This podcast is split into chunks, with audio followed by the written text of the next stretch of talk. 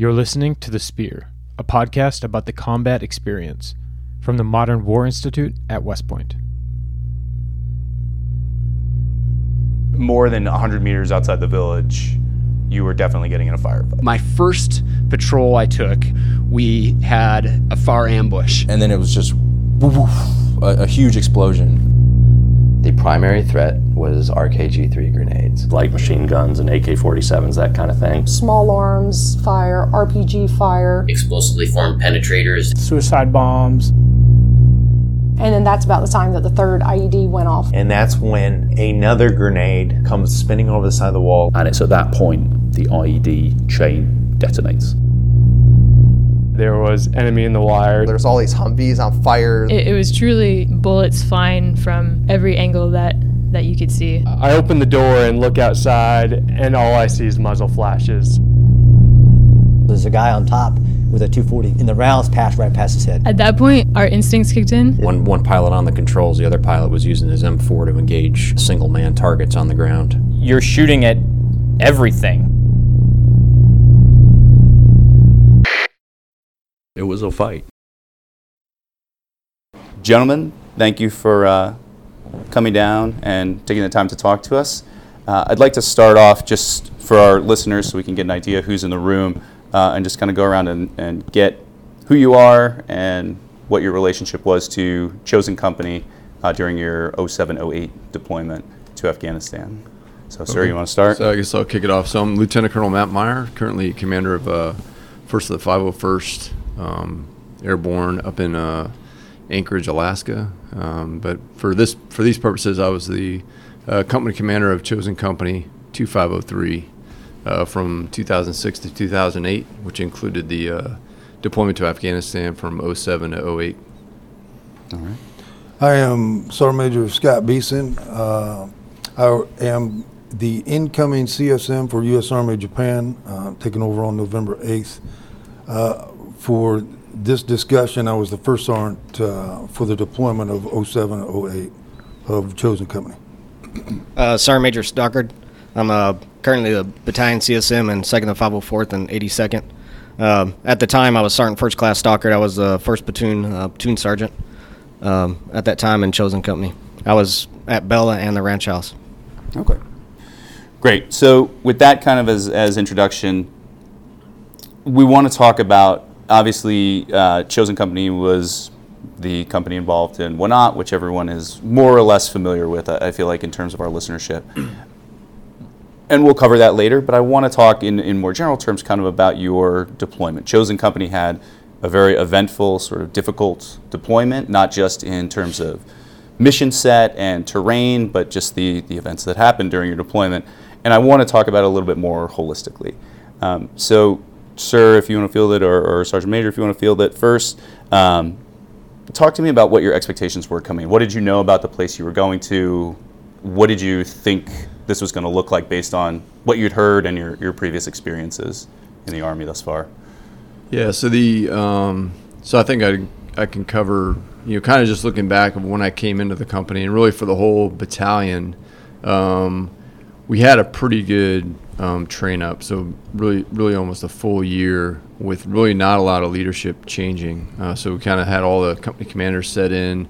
We had to do, do several training cycles um, through multiple platoon live fires. Um, a lot of what we were training for was we were slated to go to Iraq uh, as we've heard in previous podcasts, and then we were changed to Afghanistan. Um, I think initially, based on the way Iraq was at the time, there was a lot of um, relief, I think, or people were happy about going back to Afghanistan based on uh, previous experience with it, meaning it wasn't as um, uh, it just at the time Iraq was a lot of IEDs, a lot of you know uncontrollable kind of casualty type event. So I think people were looking forward to that. So so we were, you know, we had a very good, solid train up um, going into Afghanistan, uh, and I think you know most people were leaning forward, um, you know, kind of looking forward to being a a better situation. Um, and I I know as far as what we were looking at when we were going in, um, we got a lot of um, information from uh, our battalion commander, Colonel Ostlund, when he came back from the PDSS, where he was showing us exactly where we were going to go. That and, helped a lot. uh, that kind of gave us a perspective, something to show um, the soldiers to say, hey, we're going into a mountainous area. It's very rugged, very austere. You know, all those things that um, ended up being. So. It wasn't just uh, him that came back. Who's the team that came? Uh, there was a team that came to our training and told us what uh, it was. Oh, like that's right. There. So there was a. They sent like a reverse PDSS, and it was um, uh, that was uh, really um, opened our eyes. As a matter of fact, uh, they were talking about uh, not doing a battle damage assessment on on casualties because they were so far away. And for us, I, that's unheard of. Before Mm-hmm. we went in there, you checked out everything you shot, everything you blew up. You went and checked out, and uh, that was the first time I was like, "Oh hell no!" And I, I made a mental note. So when we go there, we're we're doing BDA, and we're going to go where we ham. And boy, was I freaking wrong.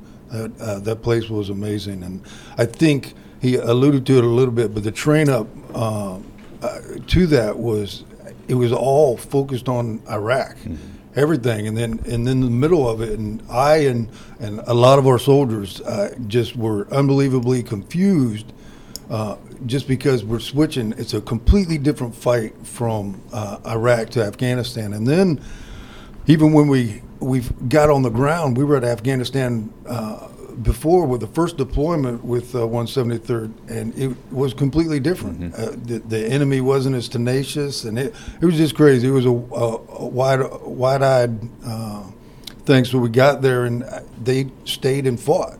They didn't shoot and run and hide. So it was that aspect of it was unfreaking believable.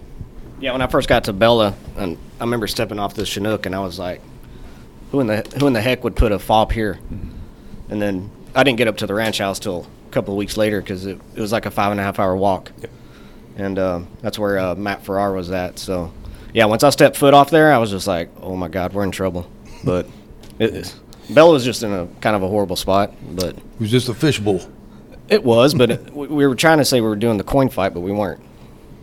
There wasn't any civilian population around me. So, Yeah, I, find that interesting because I feel like I've heard that basically from every battalion commander or brigade commander that went to N2KL. Like the first time they landed at the COP or somewhere in the Pesh or up in Nuristan, Holy that that's shit. their reaction. Holy like, shit, oh, what are we were- doing there?" Boy, are we not prepared for this. um, I feel like that's a pretty a pretty standard response to the N2KL PDSS. Yeah, and it's it's kind of interesting if you talk about you know we're taking a kind of a wider look at things. So looking looking back on it, um, you know I've done a lot of kind of self study of, of terrain and the role of terrain within the coin fight. You know whether it's jungle, mountains, whatever, and that you know if, if you're trying to take a people that have already geographically separated themselves through the terrain from On whoever, purpose. yeah, they're there for a reason, um, and that you know, looking back on it, is like we're going in there to try to force them to be connected in a way that they're clearly not interested in. Um, you know, so even our own, if you just look, you know, across the United States of of where people position themselves, you know, early on in our history, that they were there in the mountains for a reason. You know, that that's where they they wanted to get separated from everyone else and kind of run their own life, be very independent. Um, and that you know that was no different in Nuristan. So. It was like Aranas. I mean, I'd ask people, I'd be like, "Have you been over that mountain? You know, the Waygal Valley?" And they're like, "No." I was Ever. like, "I was like, are you not interested? What's on the other side of the mountain?" They're like, "Nope." I was like, "All right." So I think I think that's a good transition point to kind of talk about a little bit of the geography of, of where it is you're going. So you guys were out. Uh, Chosen Company was out in the Waygal Valley. So for our listeners, if you take Jalalabad, which is one of the bigger cities in Afghanistan, and follow the Kunar River up to Asadabad, right. and hook a left, and there's the Pesh River Valley, and you have kind of three or four main valleys that branch off that one. Yep. Uh, Watapur, Korengal, Shuryek, and then Waygal goes north, and then out past Blessing is Chapadara. Right. Um, so you guys were kind of the farthest afield of anyone uh, out in the Pesh. Um, so what was your sort of your mission set? What were you getting asked to do um, when you took over out in out in Waygal? we only had two platoons too. Yeah. I mean, we had the Destin platoon, but Yeah, so we, I think, you know, we we just fell in on 132's footprint. So, um, and you know, they they to their credit, I mean, they did a good job because they were the ones that were first moved into that area. so all their, you know, a lot of their deployment, really the second half of their deployment was identifying, you know, where they needed to position, uh, where were the areas of influence, um, and then just understanding the the kind of lay of the land, uh, which at least for me personally took a little bit to appreciate. Uh, so the fact that you know our battalion headquarters was at Camp Blessing in the Kunar province. The the mission was really focused on the Pesh River Valley, um, but I had half of my combat power uh, since we had two platoons positioned in Nuristan, which we know is very separate from uh, from the Kunar province. Um, so identified, okay, we're in this district of Nuristan. It's not a province. The battalion is focused on being connected with this other province, and there really isn't a lot of handover between the two. It's uh, there's a clear border that some people traverse across, but uh, usually, you know, the group that lives in one area was not going to go be in another area. There was Nuristanis that I think crossed through the Kunar, um, but they weren't necessarily interested in settling there uh, either. Uh, so that took a while to appreciate what that, that kind of lay of the land and, and that we were, uh, even though we only had two platoons, um, I had to have one platoon that was set on one mission set with a different people um, and another platoon that was um, not only available for the battalion to use, uh, which is why we got utilized in all these these kind of QRF type missions were taking us out of the the battle space into other people's battle space, but they were um, focused on the Kunar province. They were focused on um, you know economic prosperity and production and infrastructure, uh, much more than you know up in Nuristan province, which is you know 10, 15 years behind the times of the other already archaic you know uh, kind of province itself, trying to get itself on its own feet. So, let me jump in there. Yeah. So uh, he talked about uh, a little bit about 132 uh, and and their thought process and the way to to attack the the valley that we were primarily responsible for our company. Um, I, I, I would say my hats off to them for their ability to to mingle with the uh, the population and get in with them. But I we had the command had a far greater uh, kinetic uh, objective uh, than we did the, you know, shaking hands and and handing stuff to kids. I, I think we did our, our fair share of that, but nowhere near uh, what one three two did. We we spent a lot of our time kinetic, which is why I think uh, we basically poked the the damn hornet's nest. Uh, and got a lot of what we got because we were very, very aggressive uh, for a battalion and for a company. So, yeah, we were continuously always on patrol.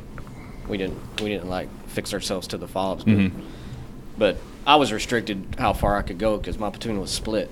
I had two squads with me, a scout team, and then uh, Matt Ferrara had the ranch house with two squads and a 60 mortar team. But so we could, I could only go so far without jeopardizing security. So it was more of a big RNS.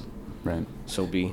So, so when you guys came into country, was it were we starting to make the transition to the coin fight in Afghanistan, or or was this still a little bit less of that? Because I know when I showed up in 09, we we sort of felt like we were the leading edge of that coin fight. Yeah, I think I think it was the exact same. I mean, we never, you know, we didn't go in thinking of something other than coin. Yep. Um, you know, that was that was what we had prepared for, whether it was Iraq or Afghanistan. Um, but it was just a matter. So it wasn't the what.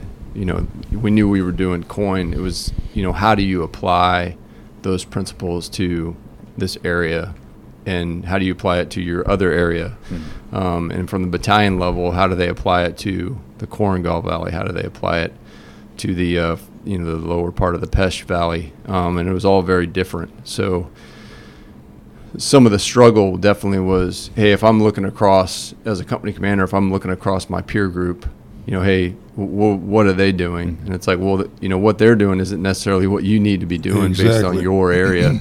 um, so the, all the, you know, everything that you can read about Nuristan and talking about the diversity of the people, even within the province itself, it, it just it just lends to the diversity of the problems, um, you know, and, and, the diversity of how to solve those problems.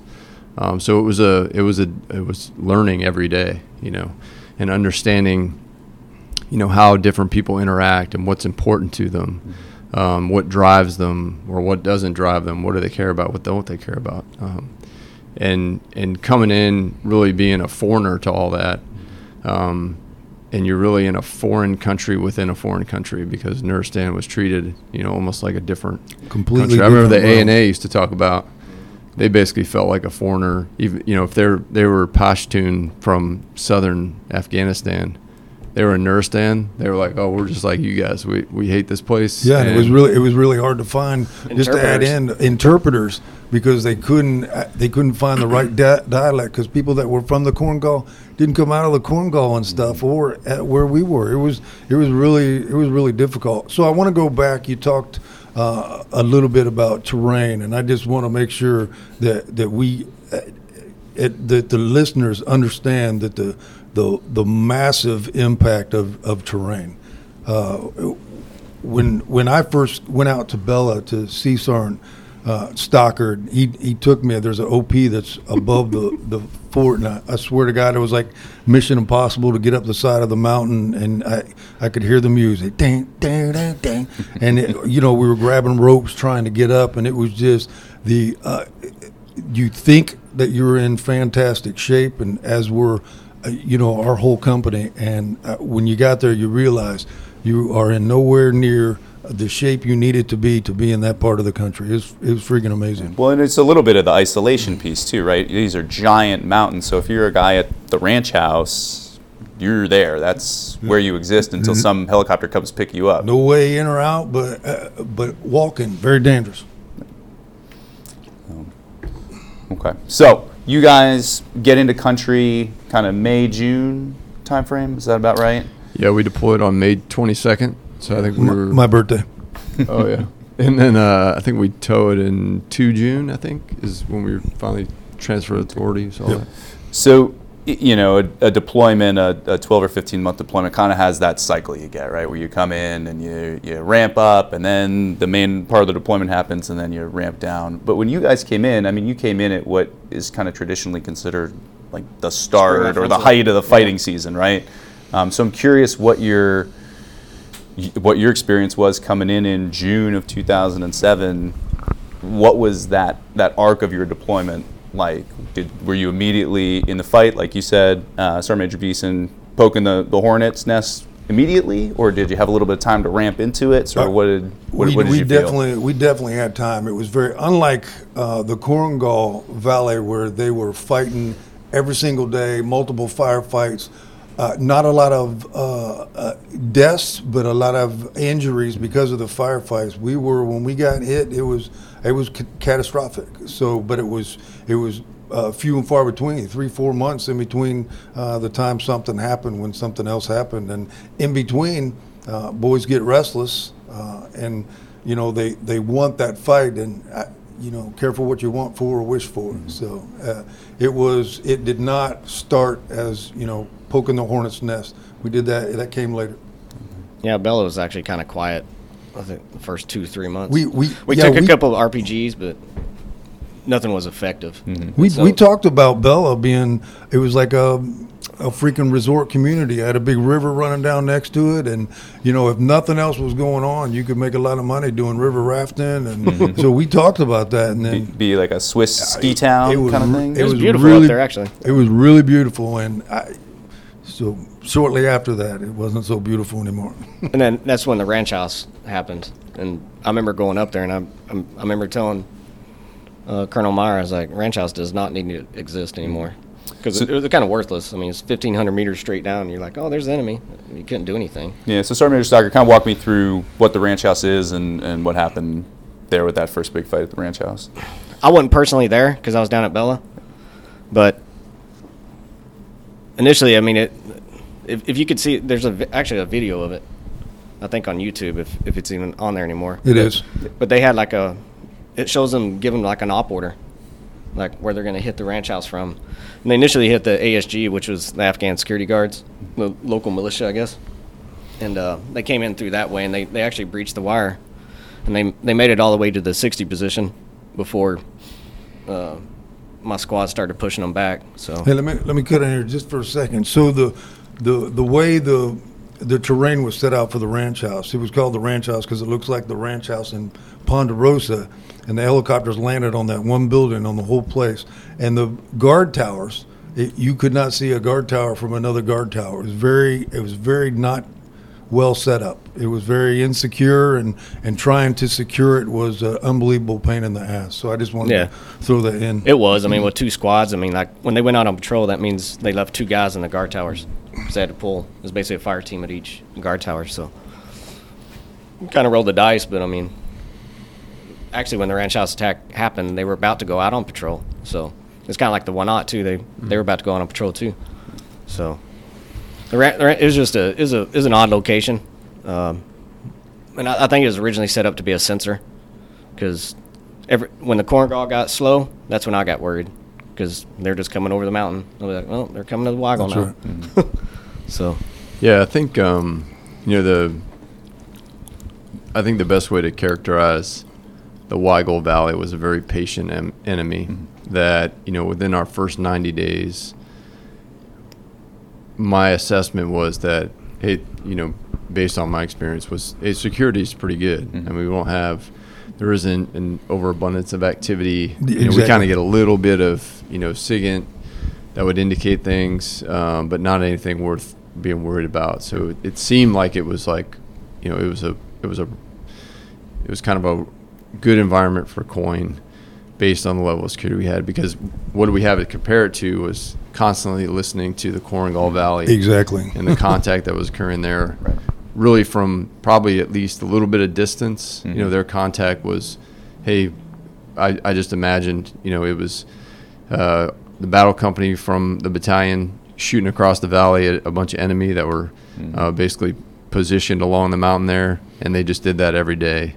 Um, and then quickly we found out, you know, wh- what we're dealing with is a um, a false sense of security in that, you know, everything is quiet, and then all of a sudden the enemy is within hand grenade range, and they have organized themselves because uh, because of the mountains that they can move move around and they could um, gain combat power to come against us in a very and they know where intimate to walk. way. They know the mountains. They Yeah. know the trails Yeah, that that- we can't see shit. There was tons of trees. That's what surprised me because during OEF six, we were down in by uh, Kalat in uh, Zabul province. There was no trees, and then you, I can, you can see everything forever. and then I then I get up to Bell and I'm like, uh oh, you know. I mean, there's huge pine trees. You know the the ICOM chatter. They'd be like, hey, we're in the jungle. So I knew they were like on top of the mountains.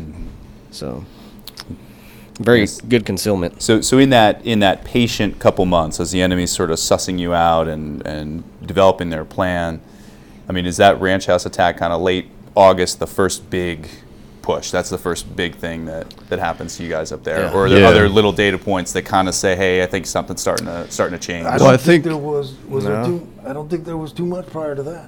I I don't think there was too much. I mean, there was, um, you know, based on uh, first platoon, you know, actively patrolling. You know, that's when they would get indication of hey, there's people looking at them, or um, their their interaction with the local people of the village there. There was small indication, but it, it to me it was an indication of there's some enemy presence, but not an enemy that could gather the amount of combat power that they did. That's right. Um, so, you know, in that it was it was some indication, but it seemed like a tolerable level of security to continue.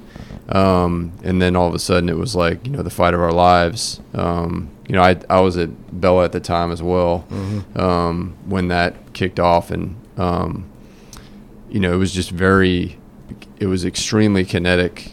All of a sudden, you know, very textbook kind of infantry tactics um, utilized against us. So from that moment on, um, you know, we were living in a, a, a definitely a high stress situation. So when you look at the metrics of the amount of contact that occurred in the Waygal Valley, you're like, well, that's not that bad compared to the amount of contact in other places. But it doesn't mean that the expectation of that contact wasn't there every day, uh, which I, I think was an added stress on the force um, and on the guys, definitely, because it was constantly how do, how do you defend against and pay attention to you know your sector of fire when there's going to be nothing in it for 90 days, Yep. and then all of a sudden there's going to be 10 people in it, And you're um, gonna wish you moving had twice as your- many people. Yep. Yeah, moving towards your position. Um, so that w- I think that was part of the challenge you know, over time. So in that ranch house attack, you, uh, Sergeant Major Stockard, you talked about, you know, the enemy is basically inside the wire. They get to 60 position, that kind of stuff. Yeah, I mean, how, they- how, how big a force are we talking about? Kind of what was what was the progression there? I don't remember what the estimate was. Over hundred people, maybe. Yeah, But, against, uh, against two what two squads? Basically. Plus the ASG. Yep. But the ASG broke contact. They had A and A there too. But A- the, the A and A broke contact. and ANA and ASG was.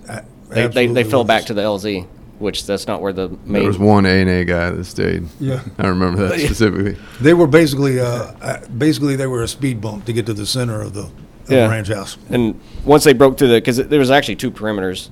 We had wire in front of the ASG, then we had wire in between us and the ASG. And once they broke through the ASG, they just basically they laid plywood, basically kind of like a body breach, and they just flowed in. Ended up killing the head guy, but still, I mean, and when it first kicked off, like they, they knocked out the the command post, and so uh, Lieutenant Ferrara couldn't talk to us. We had to relay through the A10, and then back down to him, and He was talking about killing the main guy, and I. He also talked about the video that's on. So that's the head guy giving his op order for Ranch House. That shit was amazing. Uh, it was like we were given we were given the op order uh, to to our people, just like he was doing, and, and he was just pointing with a stick on a map that was the exact uh, exact uh, thing of our our fob, a picture of our our fob, and it was just amazing the, the amount of of Detail. tedi- yeah, detail and tedious work that went into figuring out how to do that, and they attacked just like we would. It was freaking amazing, and I had newfound uh, respect uh, after that first attack.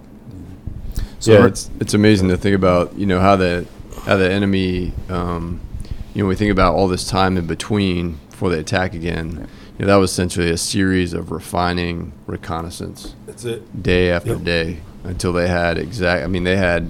You know, They knew what where is the the, mortar exact was. distance? Weaknesses- any between the weaknesses? Two, Yeah. yeah. What's the exact distance between two fighting positions? What's the location of all your The trails, most too. casualty producing weapons? You know, all that. Um, so we learned a lot from that. You know, I think it was forward. the workers too, though.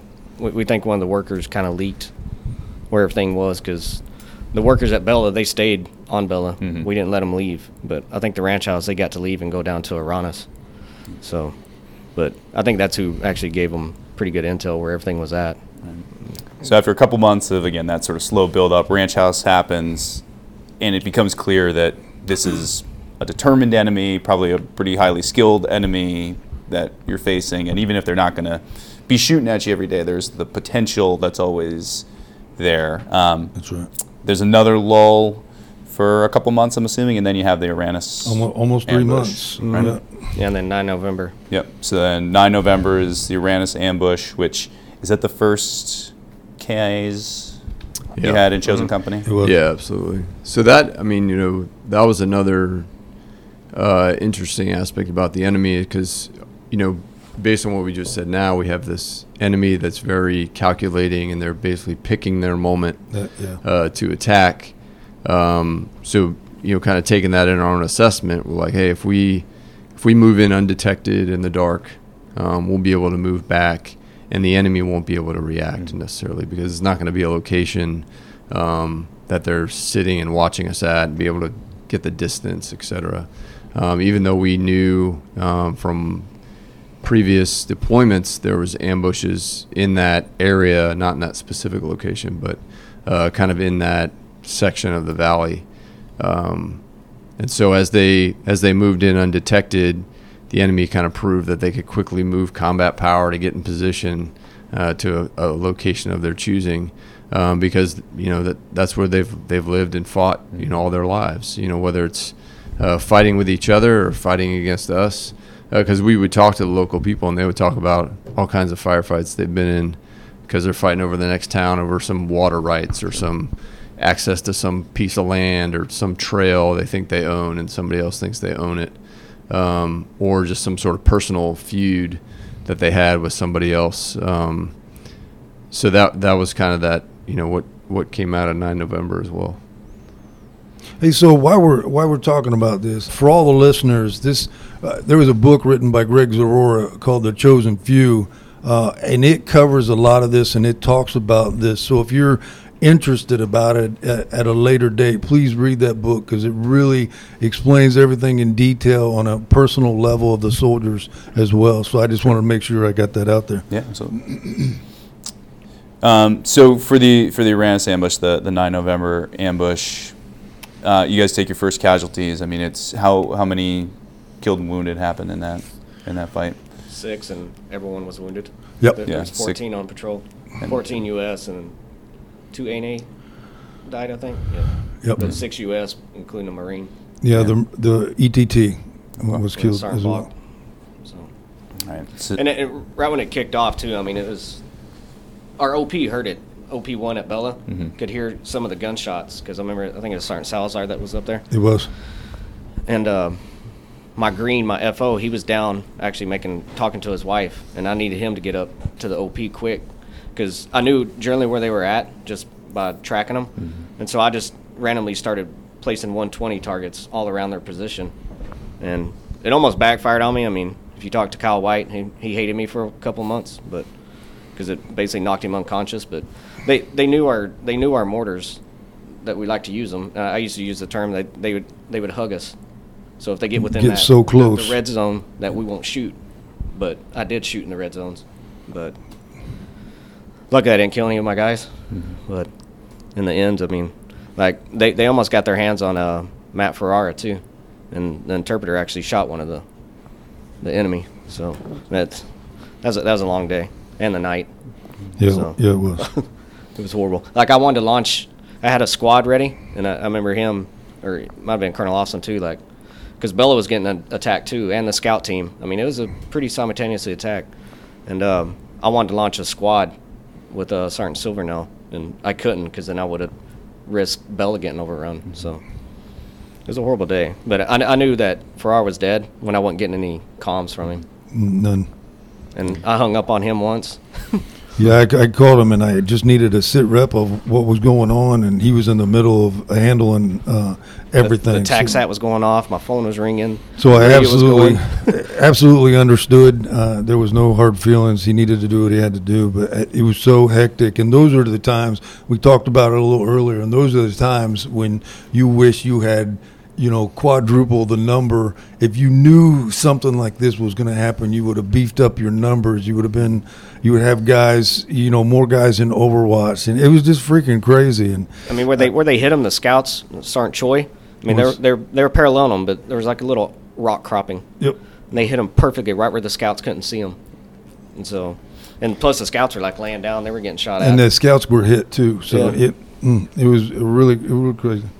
I was gonna say, so, so Sergeant Major Beeson, for for you, sir, and for you, Sergeant Major, as the as the company command team, are you guys down at Blessing for this? Are you up at up at Bella? We And were- then what's and what's the feeling, being kind of away and just kind of hearing this fight happen? Every time we had something catastrophic, it was like, oh shit. So, and we'll get in this later, but I was, uh, you know, in the CP uh, for Wanat, and you know, Captain Myer was Colonel Myer was at the uh, already at Wanat, and I was just, I, I felt helpless, and you know, especially when it comes across the you have KIA, that's a well, yeah, they, they woke me up that morning. They're like, "It's a ranch house attack again," and I was like, Yeah. "We already had vehicles prepped, so It- yeah, it was. It was. It, I really hate you just sink. And then shortly after it started, uh, me and Colonel Myer went up to Bella. So, and then then we walked in to do uh, to recovery after the after the incident. But it was just the feeling you get in your stomach when your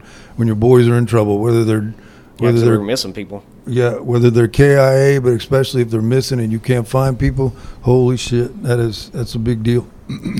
Yeah, I think um, you know. I hope you guys have gotten a lot of the appreciation, especially from these two, just um, talking about the feelings of all that. Um, but I think the perspectives of a command team, um, a few things is that uh, when you're going into a you know kind of a catastrophic situation, um, and let, the closer you are to what is occurring, the more you're going to understand, hey, the intricacies of the complexities of a firefight. Right. Um, and in particular, you you can follow the principles that you learn, you know, tactically. Uh, and even if you're following those principles, it doesn't mean that everything's going to go okay. uh, so we had Overwatch, you know, with an element, but you know they positioned themselves in a place where they just couldn't see. So if they were in Overwatch, they could see 80% of uh, where those guys were moving. Then the enemy's going to put themselves in that 20% delta that you're going to miss. Um, another thing is in a firefight is you know uh, the real job of a soldier is to survive.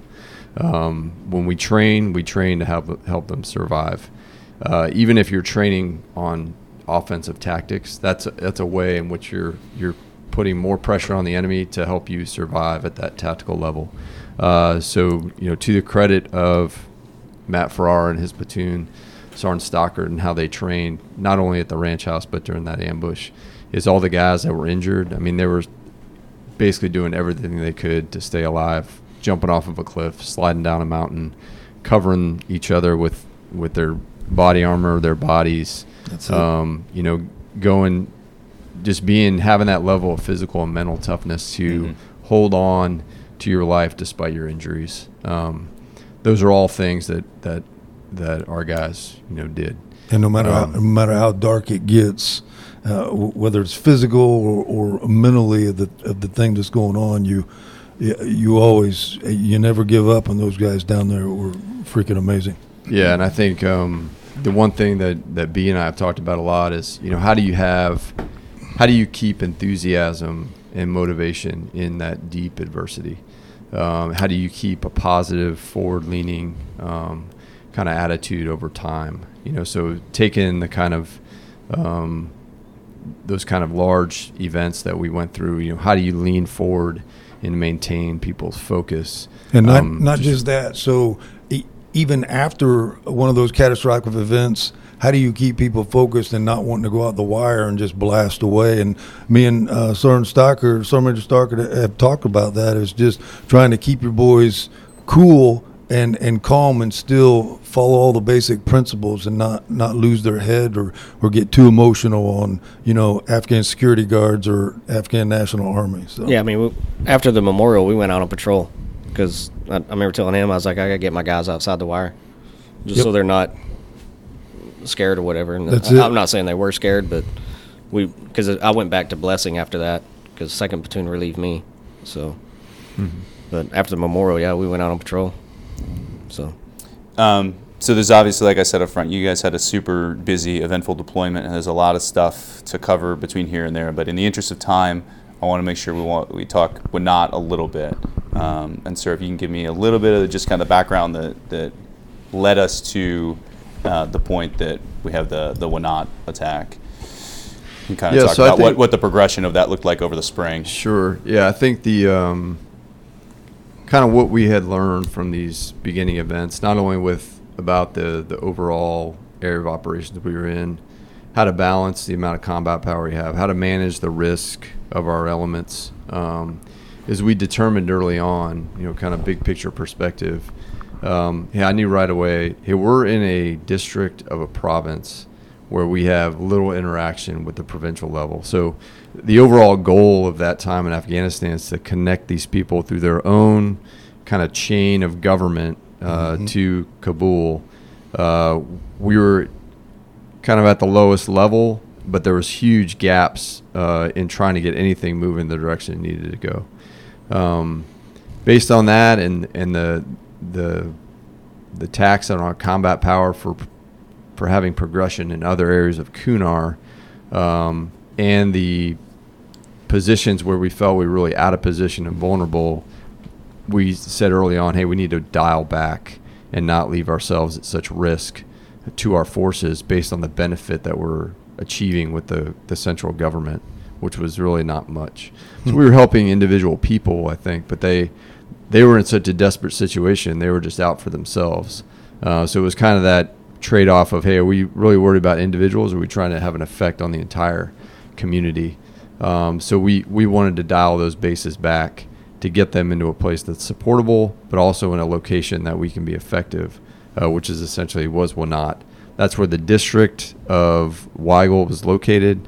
Hey, we needed to be connected with that piece of government, so that's where we need to go. Um, so with that, uh, based on taking the time to get all the resources lined up, we determined, hey, if we can get kind of one one kind of operation to dial back. Hey, we dialed Ranch House back early on. Hey, we're going to move Bella back now, um, and at the same time, we're going to occupy Wanat.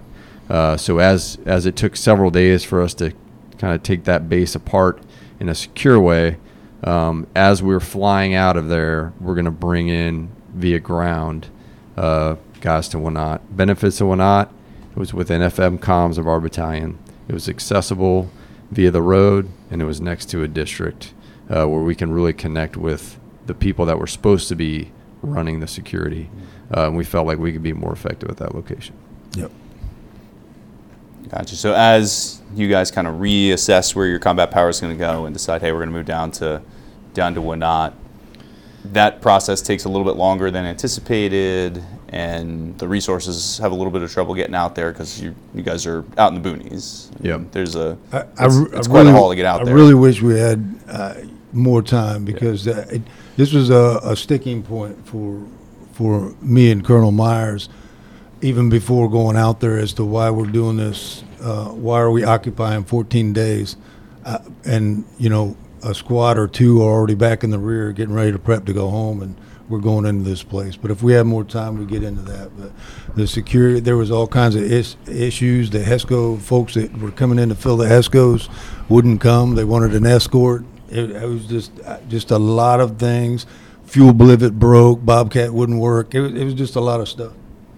Yeah, and I think um, you know we definitely put in the time. It, talking about a you know a commander's relationship with his first sergeant. You know we had you know we were like wide open, honest with each other. That's right. And you know he never never held back on what his opinion was, and we always just went back to the fact that a bottom line is it's the right thing for us to do Mhm. to not leave this for our follow-on unit based on the position that our unit is in, the experience that they have, um, the knowledge that we have of dealing with all the adversity that comes with this um, this Not- not position. fair to the guys coming in. Right, and then right. we you know we communicated that um, you know as best we could to the platoon, you know as well to say hey what, we know that this is something that's very difficult and we know it's not something that anybody's really into.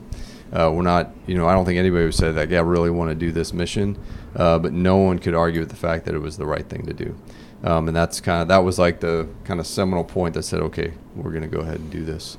Um, you know, so we go ahead and execute the mission despite the adversity that uh, just came with um, getting all the resources lined up.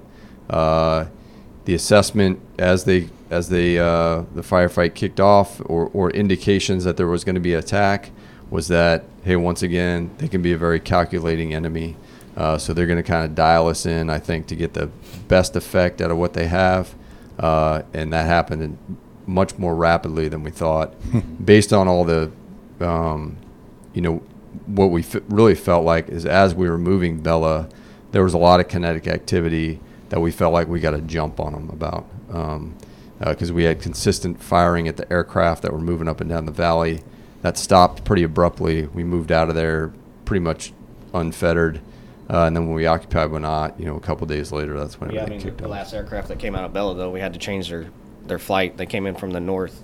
And I remember the ICOM chatter would be like, where are the birds at? Where are the birds at? Yeah. Yeah. Because we kind of There was caught them off potential, guard. yeah. Yeah, it was definitely potential, but it never did. Yeah, it never happened. so- But Yeah. they, they knew we were closing that place down. And once once him and I, because him and I were on the last aircraft that left. And I remember flying down the valley and I could see the, the convoy going and whatnot.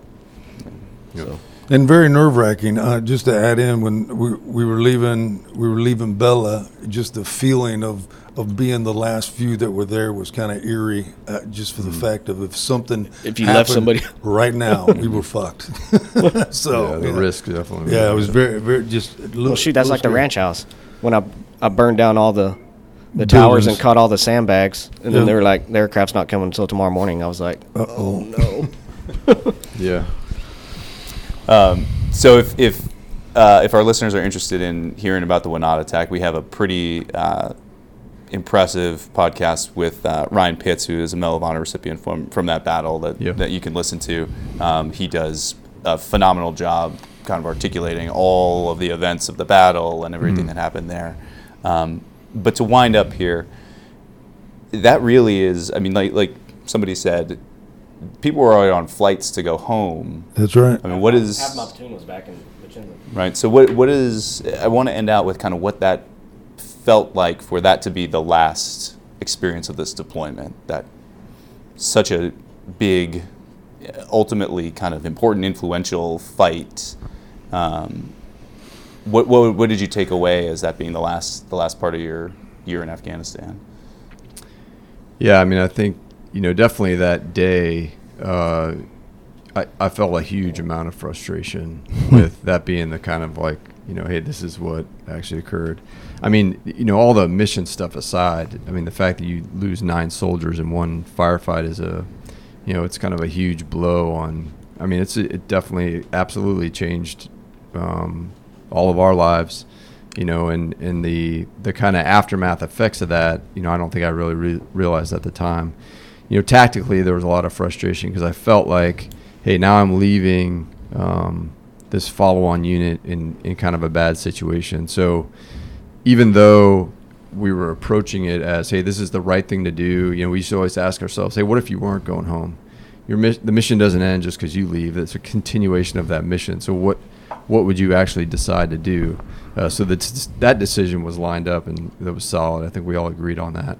Uh, the results of the firefight and how it changed a lot of things, uh, which you know caused us to make the decision to pull away from that, uh, based on a lot of factors of that's been covered in you know before amount of combat power available from the previous unit.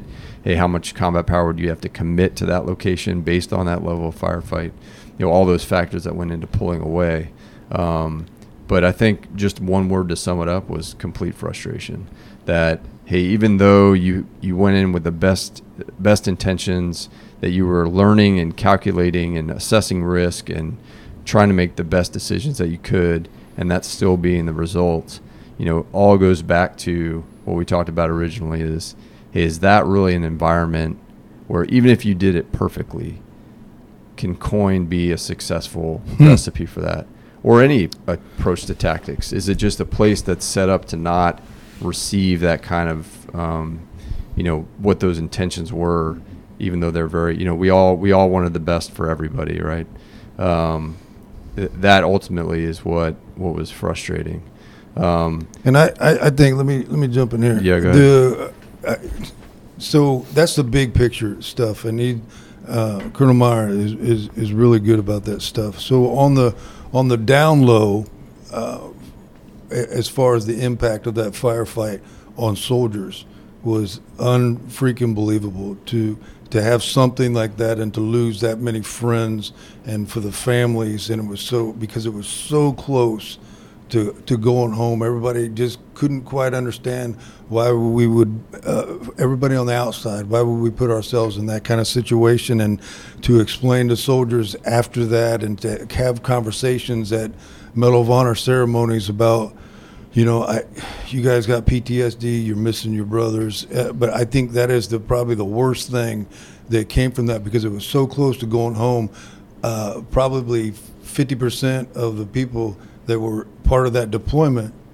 uh, got out after that. And this is the last thing that they remember of their time in the army was that fucking firefight. So it's, uh, it's just crazy, and I, I really hate that because there's a lot of people that hold a lot of uh, dark spots in their mind and their heart about that shit. So.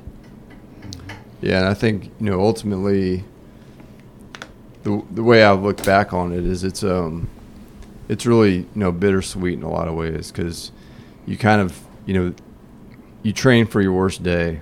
Hmm. um, when you experience your worst day, there's all kinds of greatness that occurs at the soldier level. You know that the things that they were doing for one another. Absolutely, you, know, you just see all the all the valorous awards that come in. What what you see a human capable of doing, the choices that they make for their fellow man, the uh, the the camaraderie and the ties that they have is so close because of what that experience was. You know, and those are the good things. Mm-hmm. Um, but the loss is so deep as well.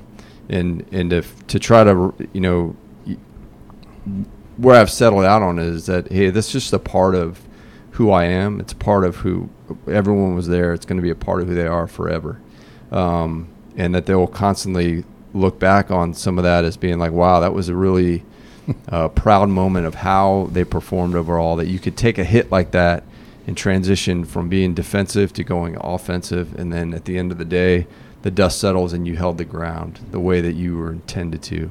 Um, but the loss is so great that um, as as proud as you are to see the way a company can perform, um, you feel that depth of sorrow uh, at an equal, if not deeper level, uh, because you know you've lost so many people. Um, uh, so the only thing that we can do for them is always remember them based on what the, you know what they put forward and the choices that they made for their um, for their brothers that they fought alongside.